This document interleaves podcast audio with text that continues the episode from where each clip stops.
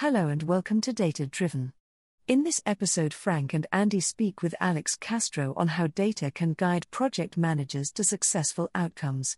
As you can tell, everything is increasingly becoming data driven, which is a great name for a podcast if I do say so myself. Enjoy the show.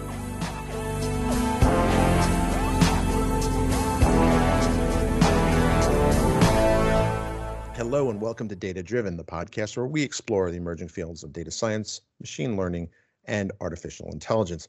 If you like to think of data as the new oil, then you can think of us as like, well, car talk, because we focus on where the rubber meets the virtual road.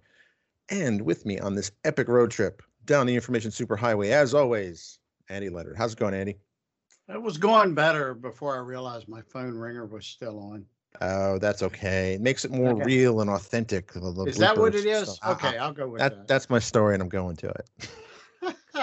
Well, I have changed it to not ring, but you may hear it vibrate. Nice. Because because of that. But to answer your question, I am doing well, Frank. How are you today? I'm doing great. I got my coffee and just the crisp fall air is in the DC area and leaves are starting to turn. So it's one of my favorite times of year where outside it's a little chilly, not too much. Yep. Jacket's somewhat optional. But if I had a way to measure my satisfaction, here we go with the tie-in, with the weather, I would say this would be one of the high points of the year.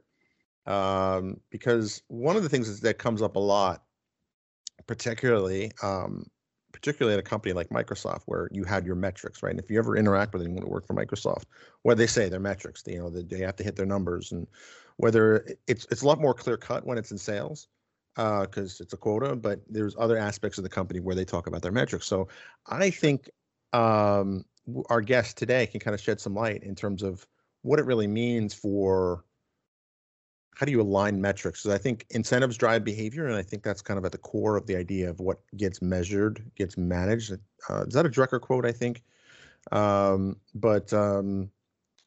So our guest today is Alex Castro, and he aligns execution for strategy, and he's a best-selling author, and he's the creator and founder of REMScore, and he'll tell us what that means. I'm pretty sure it doesn't mean the band out of Georgia. Or sleeping. But he believes that the gap between strategy and ideas and execution is a persistent problem that does sideline too many potential and innovation and digital transformation growth opportunities. So welcome to the show, Alex. How's it going? It's going great. Thanks, guys. It's really an honor and a pleasure to be here. Awesome. We're glad to have you. I mean, as someone who's kind of had to live and die by metrics for the better part of a decade at Microsoft, I have seen kind of when metrics go right, and I've also seen when they kind of go wrong. So if you had to kind of explain, what is the REMScore? Well, I think that most people can relate to the fact that there's a lot of really great ideas being generated, right? That innovation engine, the how are we going to solve the equation? How are we going to be better about growth or doing something? And then they get into the execution of it, right? They transfer from idea generation and strategy, and then they get into the doing, right? And a lot of the time, the doing is it's like a big stack of idea gets thrown over this mystery wall and falls on somebody's desk. And it's like, okay, well there, we figured out what the great idea is. Go get that done. And what happens is then, somebody picks their heads up and is looking around and saying, how is that supposed to work? There's like immediately the laundry list of all of the barriers and limitations that you have start to come up, right? And it's more intuitively driven. And so over the years, people have tried a lot of different approaches, right? They've said, look, we're going to create this Frankenstein project execution model that says we're going to take best practices from every possible, effort that we've done, and we're going to create this ultimate best practices model. And that you know is hit and miss. And so I kind of, you know, I put it kind of in a sports, you know, context, you know, so it kind of simplifies it, right? It's like saying, you know, the team that won the championship last year, if we think in the context that there is one model that is that ultimate hybrid, the team that won the championship last year, by default, should win the championship this year, because they're using the exact same model, right? They won it, so it should carry over. And why don't they? Why doesn't a team, you know, any kind of NFL, NBA, baseball, hockey, soccer, whatever you'd like to watch, why don't they win the championship again the next year, right? If that model, that execution model is so tuned in, why doesn't it happen? And that's because every situation has its own challenges. And it's the same in our business life, in our professional technical lives. It's the same way, you know, in translating strategy or idea into action. And it's the fact that there are circumstances in every execution opportunity that are not really replicable from one project to the other, right? And most project managers that may be listening to this, you know, are going to understand that, you know, this very well, is that from day one on a typical effort, be it a, you know, a back office modernization or implementation of AI or machine learning or implementation or integration of an acquisition or new product launch, whatever it is that you're doing, right? Is that day one of the project that you're assigned to is an exercise in damage control. Right? It's like you are an interesting way to look at it, right? Like you are immediately put into this role of mitigating all of the unconsidered variables and the potential variables heading downstream, right? And you know, right? People who are listening to this, who are, you know, deep subject matter experts and people who have been through the gauntlet know that no one project stays one project. What happens is it splinters. It splinters into 2, 3, 4, 5 sub-projects, because while you're trying to execute the core mission here, suddenly you have to go and correct the fact that a business unit may not know how it operates, or that critical resources are overcommitted and now you have to backfill those subject matter experts and bring them in, or a leader is not a good decision maker, or the vision is not clear, or, you know, 12 other factors that come into play. And suddenly you have to be in your scope. You're now correcting everything that's going on just to deliver your AI ML initiative, just to deliver that acquisition integration, just to deliver whatever. And really where it comes down to is that in the decision process, or even in the, you know, let's say that you've been handed this and you're about to go into project execution, in that process of preparation, you are dominated by biases that guide your initial decision making in aligning how you're going to go through your path of execution.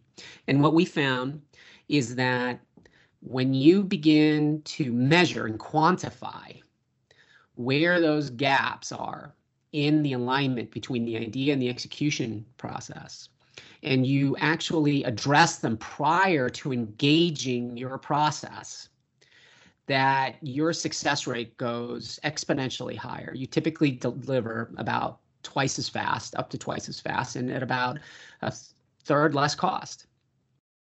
Wow. And it's really funny because it's the thing that makes the most sense, but people, you know, executives, leaders don't want to do it, right? Because they're afraid it's going to slow the train down. They're afraid that it's going to, you know, derail the energy or whatever.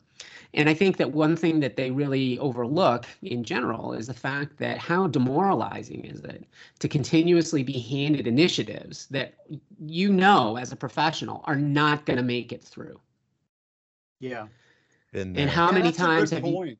Yeah. How many times you've been in that situation? And it's just like, you know, and people talk about purpose and connected to, you know, employee engagement and connected to the company goals. And, you know, like you were saying, Frank, you know, connected to metrics and, you know, and other elements, right? And now you're bound to these things. And, you know, there are these KPIs that you're moving forward or OKRs that you're moving forward on, right?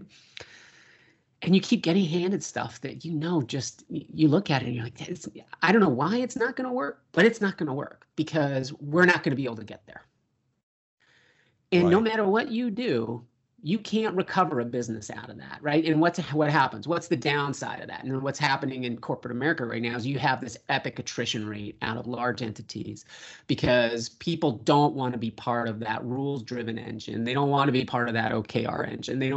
They're tired of getting handed things that they feel the potential is there, but the ability to make the leap from idea to reality, you know, to outcome is so vast, it's so desperate that it just winds up not being worth the effort.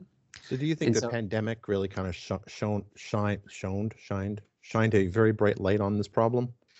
Oh, yeah. I mean, you know, I think probably at least, you know, if you were in some kind of either a technical magazine or you were looking at, you know, strategy, probably the first 6 months of the, you know, pandemic, you know, true 6 months of the pandemic. I'm not talking like January of 2020. I'm talking like, you know, maybe April-ish through October of 2020, right? In that real critical time, you really had just a plethora of articles that really highlighted how inefficient or really not there digital transformation was in most entities, right? Because leaders then turned to their digital transformation teams and said, hey, you guys have been working on this stuff for X amount of time. Let's engage that right now because our people are remote, yada, yada, yada, right? What happened? Well, it's really not there. And we still have work to do.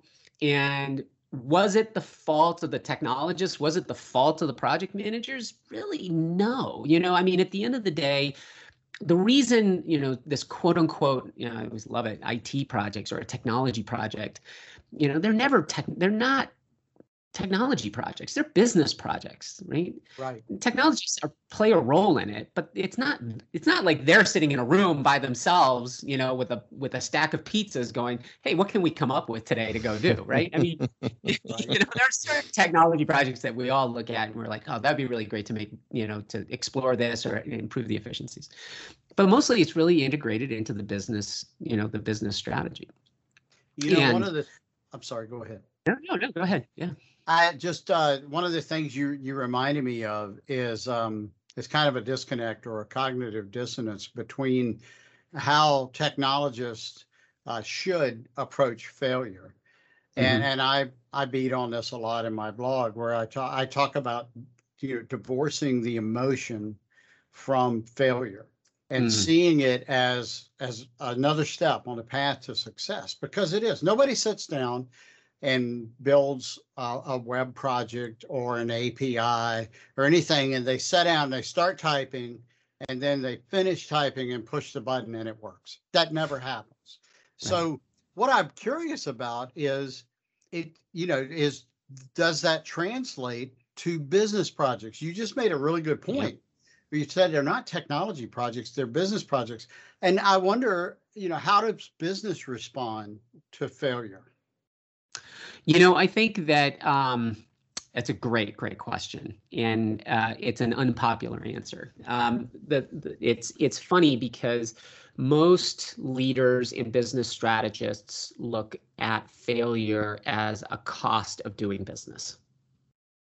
Okay. And unfortunately, it's part of that whole bias-driven model. Right? In the sense that we know we've been down this road, we think, we believe, right? The idea is, you know, if you really look at strategies today, you know, regardless of what enterprise you're in, the ideas that are coming out, you know, there's 80% of them are really good, right? That there's some good thinking going on. There's people having those aha moments and seeing the gap and saying, hey, we can thread that needle and we can do really, really great things. Right. And then it goes into the process. Okay, like we're going to go into the execution model. And that's where it's this sort of Hail Mary process, right? You dump it into a PM or program managers or integration managers or product manager's hands, right? And you tell her, yeah, go do that, right? Go get that done. And she's looking at you like, yeah, can we go over the laundry list of the stuff that we need alignment on in order for this to happen? It's like, no, you're fine. You know, figure it out as you go along, right? How many times have we heard that one, right? Go figure it out as you go along. And then you come back 3 months later, the schedule is slipped, the budget's doubled, scope is reduced by 40%, right? And the leaders are looking at you, or some, you know, sponsoring executives looking at you going, what the heck happened? And it's like, look, I've been trying to tell you that there is fundamental alignment in the business that is not there in order for us to execute on this thing. And so what happens is that thing that I referred to early on in this conversation, which is if you have this splintering effect, right? Now it's like that PM, that leader, that delivery lead has to go out and figure out, how am I going to get more resources into the business unit so that those subject matter experts are available to me? How can I sit down with a leader and have that person get coached up on how to make decisions or lead in a project like this? How do I take a business unit? I remember we did a REMScore for a financial institution, one of the largest financial institutions in the country.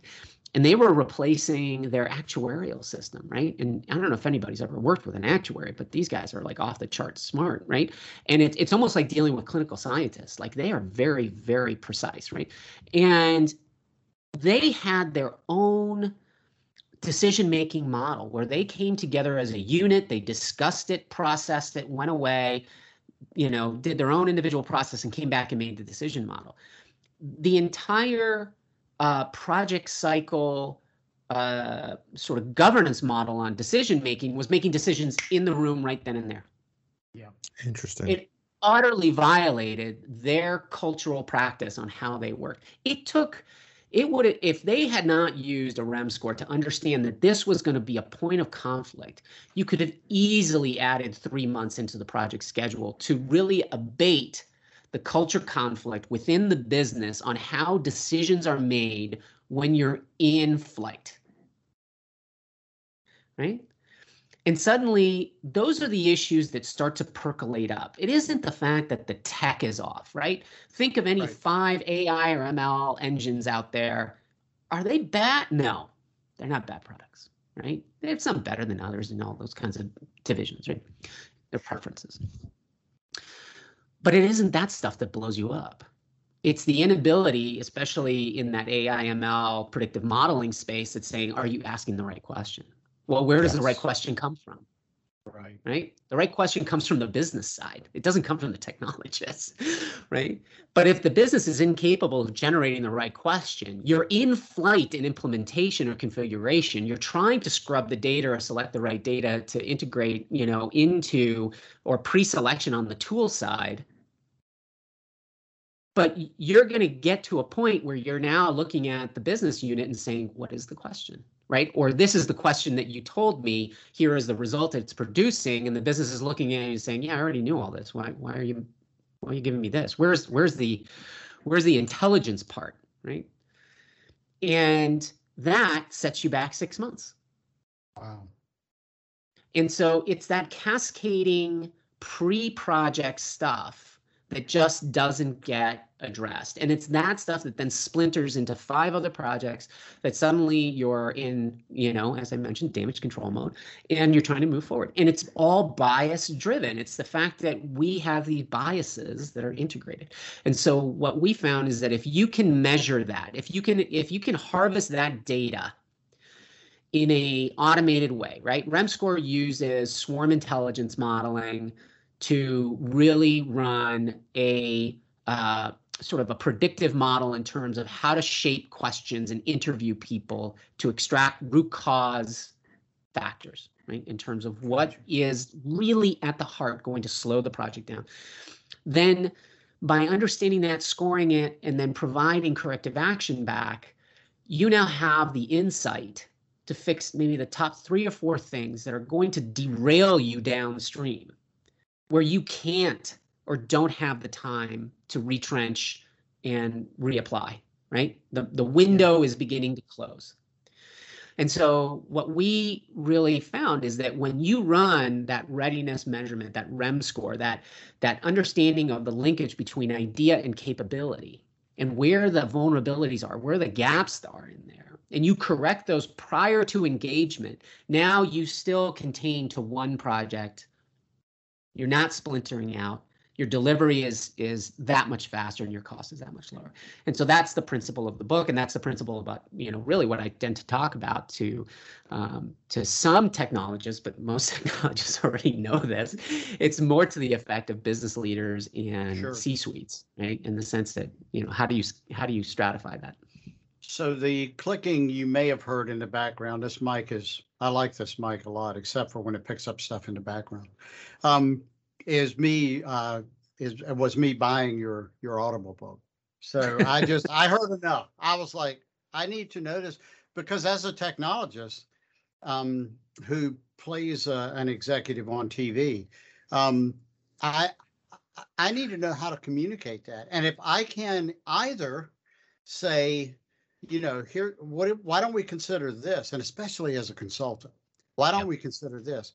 Or if I can raise the question in such a way to say, why don't we get somebody in here who's a specialist like you, Alex, you know, or someone else who can help us save time, save money, keep the scope down, keep the project on track and deliver. That's what I'd heard as you were just going through this. And I'm like, I need to know more about this, Rem. No, absolutely. And I'm glad you mentioned the book, because we want to talk about it and kind of find out more about. But the question I have is that who gets it first? I mean, obviously you said the business people take some, because technology people, they kind of feel this pain a lot. You know, the Dilbert cartoon, I think, is popular with technologists for a reason. Mm-hmm. And what are business folk or business line? What's their reaction to this book or to your ideas? You know, it's a great question. Thank you for that. Really what I see is that the financial teams tend to key into this message, because they're tired of being in meetings and being like, really? We need more money for that, right? Right? And so, you know, any finance, you know, CFO that may be listening to this, or somebody in a finance group, you know, or a strategy group for that matter, you know, has been part of that question in the last month or so. Some technologists get it. There are, you know, obviously some technologists, like in any other business unit, it's not isolated to technology. You just want to plow through, right? They just was like, hey, look, we'll, you know, we can handle this, right?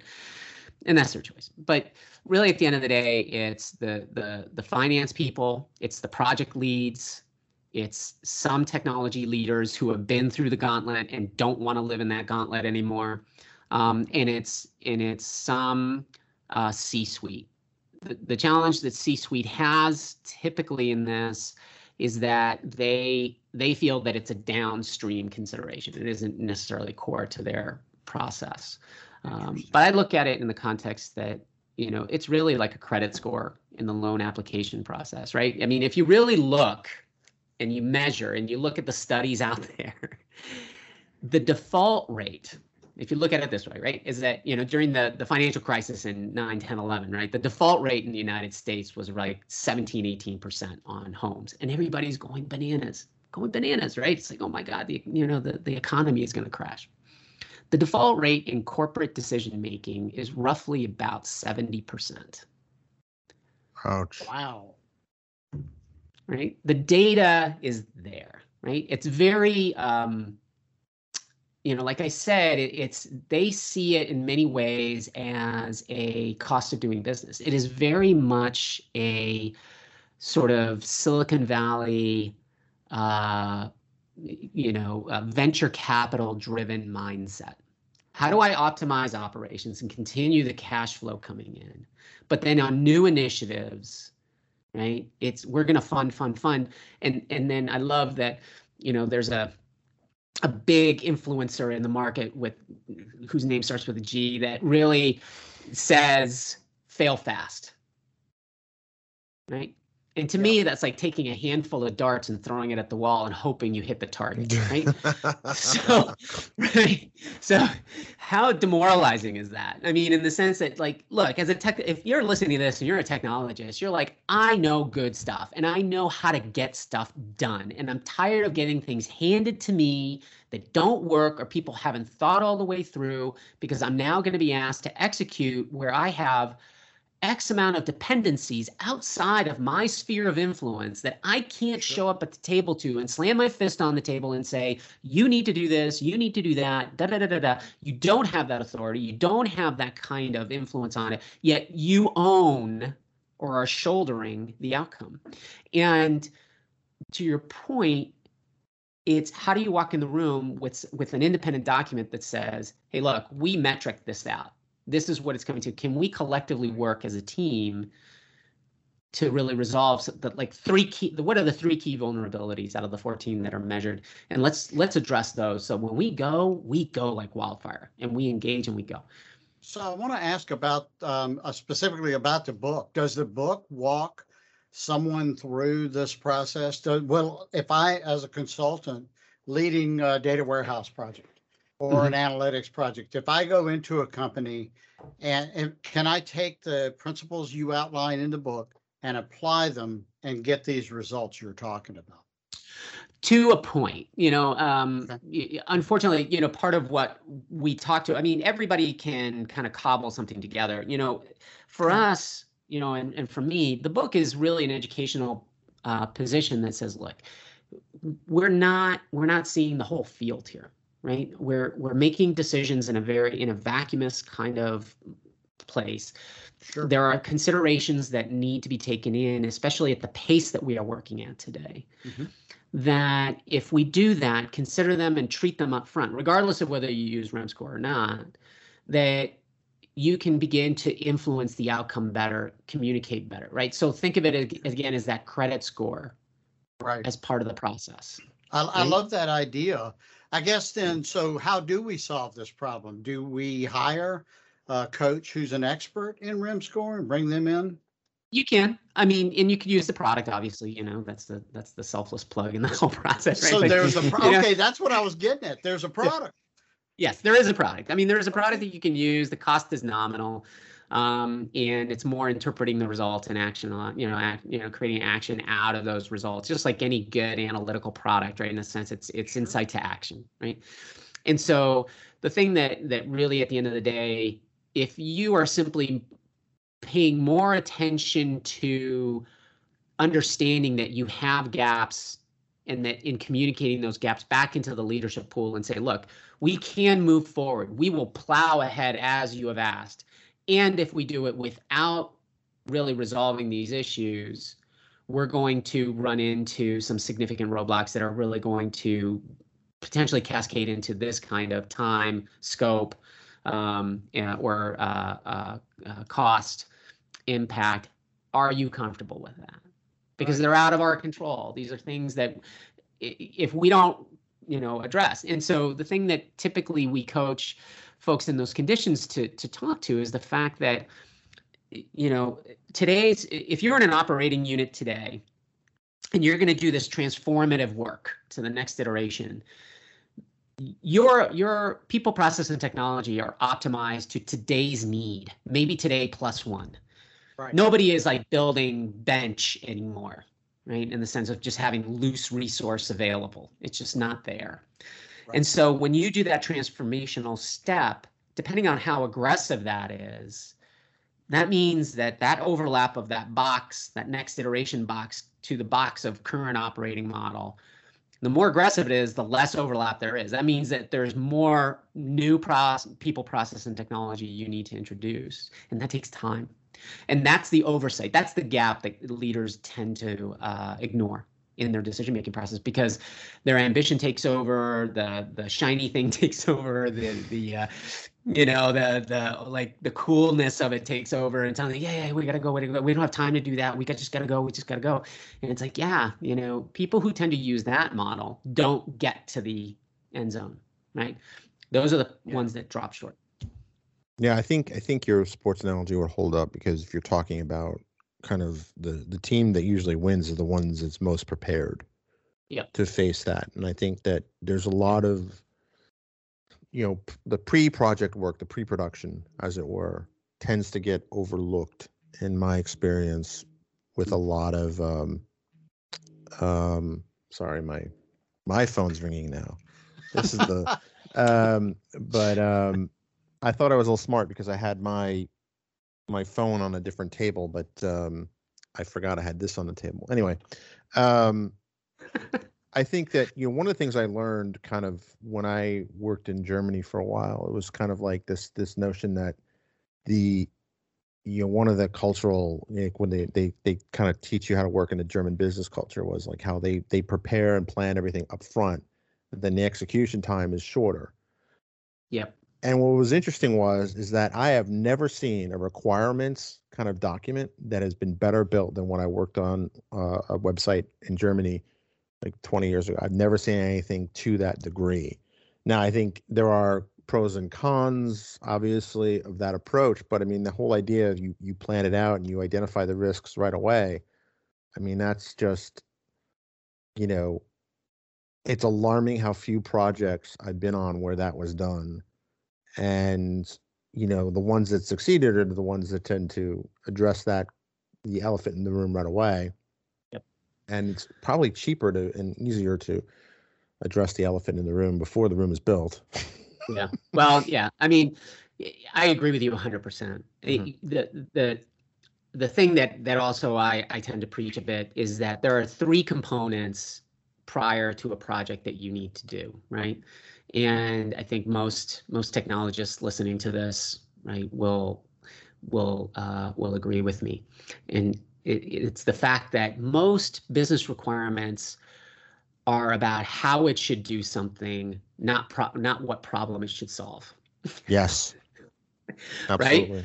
So the challenge is business analysts today don't understand that they need to be capturing what is the business need, not how should it be fixed.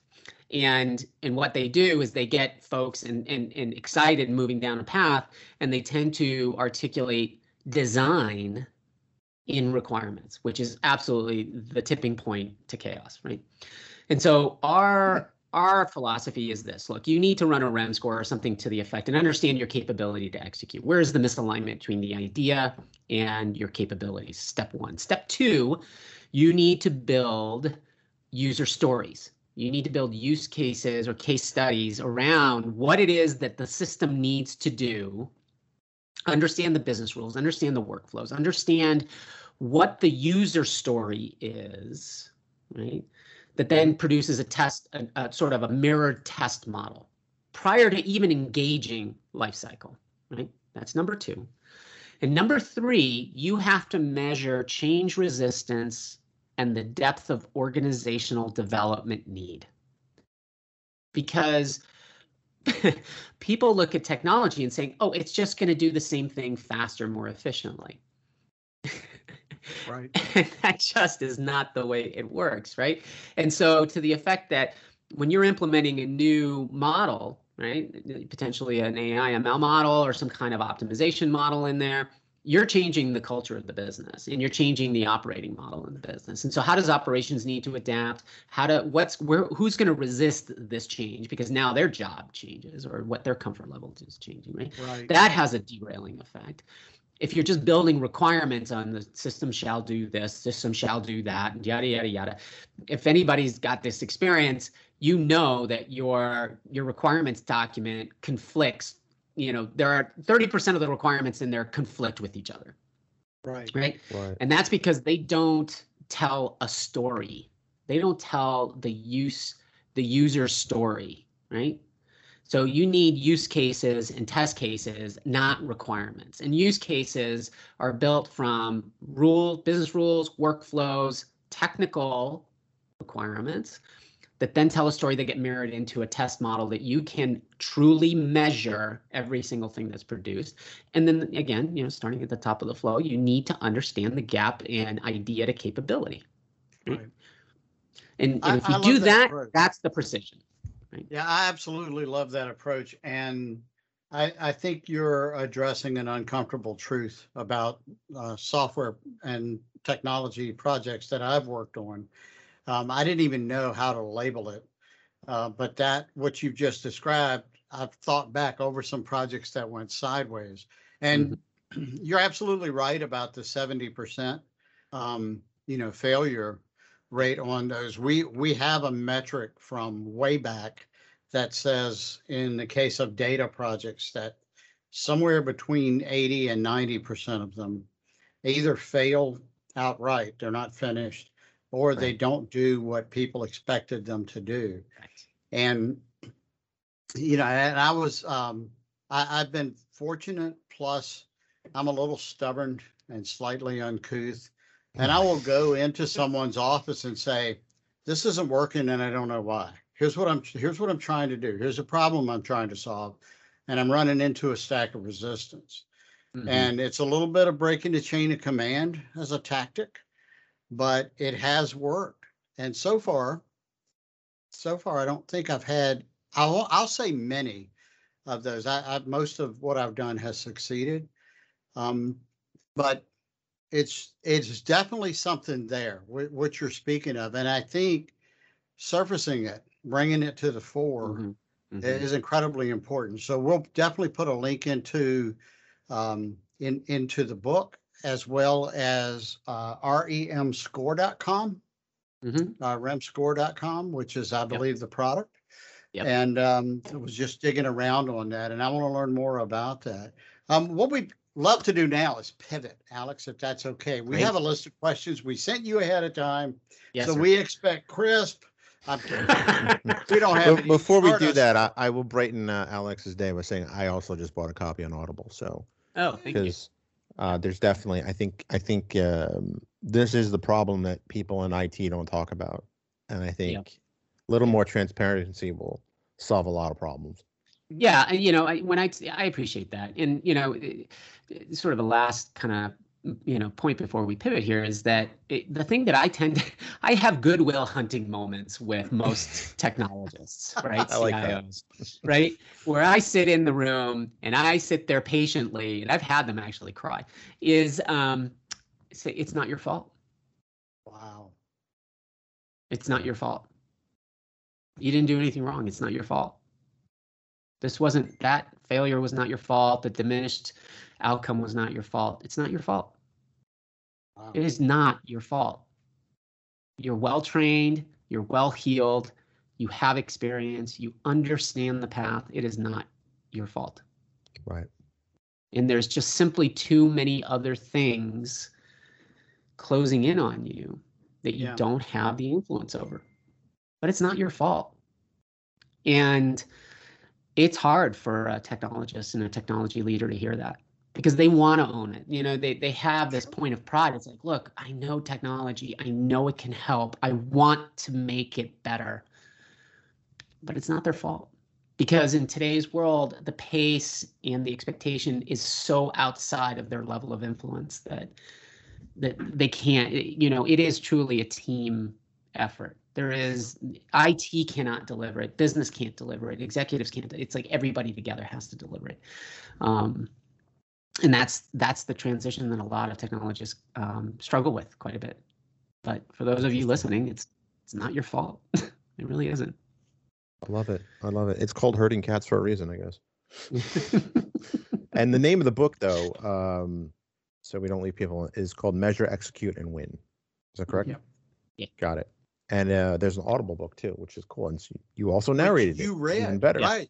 Oh, I love it when authors read their work. Those are my favorite ones. Yeah. Mine, too. Yeah. Yeah. All right. It took me a while. It's like there was a lot of laughing that went in between. Sounds like it was almost like a little bit of a therapy session, I guess. Yeah, a little bit. Yeah, a little cathartic. So our first question is, how did you find your way into data? Did data find you, or did you find data? really found me. The data was the first startup I did. We converted all 54,000 USGS topographic maps from paper to digital. This is back in 1995. Oh, wow. And we created the first US national database of pre-scanned topographic maps that we would then digitally seam together and create these utilized tiles that you could then load, because back in those days, your machine didn't have a lot of capacity to it. And we then expanded to about 120 different countries. I got through various sources the entire Soviet military map set. After the fall, managed to scan that in. Sell it to oil and gas and telecom companies that were starting to do business in Russia, and had to negotiate a royalty agreement with the Russian government so our customers wouldn't get arrested with a DVD full of data at customs coming through the airport. Get an official letter, all that kind of stuff. So it was a great experience, amazing experience. But that was my first foray into data, and man, did I stub my toes a lot on that? But that was great learning experience. Sounds fun. Yeah. What's your favorite part of your current gig? Being a founder and a CEO. Our company's been in business nearly 19 years now, and seeing the evolution of your company, seeing, people thrive and grow, and the ideas come together in cultivated relationships for many, many, many years, coming to fruition. As an example, we built the COVID vaccine distribution system for California, because we've worked with public health for 16 years and CDC 16 years. And, we are now doing a lot of data remediation for predictive modeling that, using robotic process automation and different elements that, those early on days where we developed some standards in HL7 and different messaging and things like that, having that come back and being able to apply it in a way that really helps people has been really fulfilling, and so it's been really cool. Nice. Interesting. So we have a couple of complete this sentence. When I'm not working, I enjoy blank. Well, that's a two-part answer. There's the social narrative, which is sort of like, I mountain bike, I hike, I'm a rower, so I row. I live about an hour outside of Lake Tahoe, so I'm out in the mountains and things like that. But the real unfortunate answer is sitting in front of a gaming console at 6 a.m. with a cup of coffee. So are you up at 6 a.m. because the night you were up through the night, or did you get up early to do it? Sometimes both, more the latter than the former, because I've kind of hit a point where if I stay up too late, it takes me days to recover. Usually I'm up early because we have teams on the East Coast, and so I'm up on the phone, and yeah, so that's good. Very cool. So the next fill in the blank is, I think the coolest thing in technology today is blank. I think just the overall social adoption that technology is an integrated part of doing business. It's not this siloed element anymore, right? It used to be that you had business and IT or business and whatever. And now you'll see more and more that technology functions are actually integrated in roles within the business unit. So it's not isolated in that context. So it's not necessarily a widget focused answer, but it's more the fact that it's much more integrated in the thought process. Yeah, good answer. I like that. Thanks. I also like I've heard that, everybody's a software company now or something to that effect, or data, depending on, and it's true. I mean, it sounds like a cliche, but I mean, there's some truth in there, Mm-hmm. Yeah. I mean, our saying is we connect customers to data. I mean, that's in essence what our focus is. And right. I agree with that completely. Our last completed sentence. I look forward to the day when I can complete, when I can use technology to blank. I look forward to the day when I can use technology to drive my car for me. You know, I am so ready to just like jump in the car and like not have to pay attention to driving.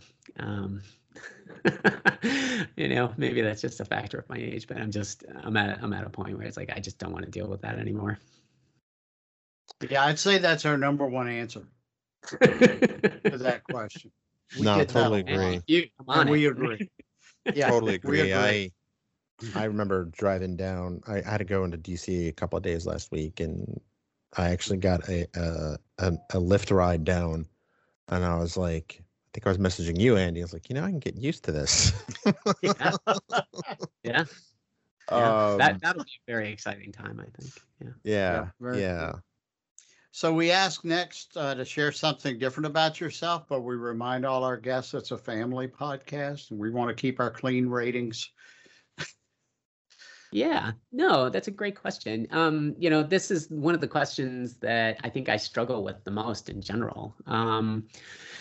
You know, generally speaking, I love funny people. You know, I love lighthearted people who can inject some level of emotional intelligence at a humor, you know, within the humor context to doing work, because, you know, it's things are serious enough as it is. And being able to laugh at a situation or yourself. And so, you know, the something different about myself is that, you know, it's at any given moment, there's a, that's what she said going through my head, or, you know, some kind of, you know, it's like I'm at a point now where I almost find a comedy or a joke in anything, any conversation I'm in, regardless of how straight faced I am. So, just know that, you know, there's somebody laughing on the inside, whenever you're around me in some way. That's funny. Awesome. And where can folks learn more about you and find out? I know you have alexcastro.io. Yes. And what's another URL where folks can find you? You know, I've got a LinkedIn profile with different interviews and things that have gone on there and articles that I've been writing. You can go to www.the-mcorp.com. That's the core company, the mcorp.com, or remscore.com. Or you can just type my name into Google and say, you know, readiness or REMScore or whatever, and it'll pop up a bunch of different links. So there's a lot of good ways to connect with me, and love speaking at events. So anybody listening that needs a speaker, happy to drop in. Awesome. Very and cool. Audible is a sponsor of Data Driven. Can you recommend a good book? The one that I've had my entire leadership team read and listen to, really, I'm an Audible fanatic, is No Rules Rules. It's the book about Netflix operating model, in terms of their culture model, and it's fantastic. There are so many great things that those folks have really thought through and expanded on, and there's like a million nuggets in there of wisdom that you could take one or a lot of and apply and really make yourself a better leader, better company. So that's a good one, you know, that I really refer to a lot of the time. Cool. Awesome. And Audible sponsors Data Driven, so you can go pick up a free Audible book on us if you go to thedatadrivenbook.com. Your book is $4.86 on Audible. I would just buy that straight out away. I was like, oh well, Andy bought it. I was like, well, I'll just add it to my cube because my credits come in tomorrow. But I'm like, wait, it's definitely. So I just bought it right away. So yeah, it's not going to be a bank breaker, that's for sure. Right. And it seems like just a little bit of prep and understanding can really save you a lot of money in over the long haul. If you can just rescue one project, the ROI has got to be massive, quantifiable. Yeah. Yeah, absolutely. And, you know, just, you know, also, again, coming out the backside, you know, I mean, how many times, you know, for the listeners, you know, right now, I mean, you know, how many times you come out the backside with a good project experience, man, you are floating for years sometimes. It's like you just keep going back to, oh, remember we did this thing and da-da-da-da-da. Well, it doesn't have to be, you know, a lark. You know, it doesn't have to be the one-off, right? It can, you know, turn that into the standard, right? That's the goal. And not only are you going to get more out of it, right? So are your teammates. But, you know, think of all the great ideas that are just falling off, right? And the potential that is falling off, because execution just keeps chewing through, you know, that project. And it doesn't have to be that way. So. Absolutely right. I love it. I love that could become the new norm. Yeah. Awesome. Well, thank you very much. And we'll let the nice British lady end the show. Thanks for listening to Data Driven. We know you're busy and we appreciate you listening to our podcast, but we have a favor to ask. Please rate and review our podcast on iTunes, Amazon Music, Stitcher, or wherever you subscribe to us. You have subscribed to us, haven't you? Having high ratings and reviews helps us improve the quality of our show and rank us more favorably with the search algorithms. That means more people listen to us, spreading the joy. And can't the world use a little more joy these days? Now, go do your part to make the world just a little better and be sure to rate and review the show.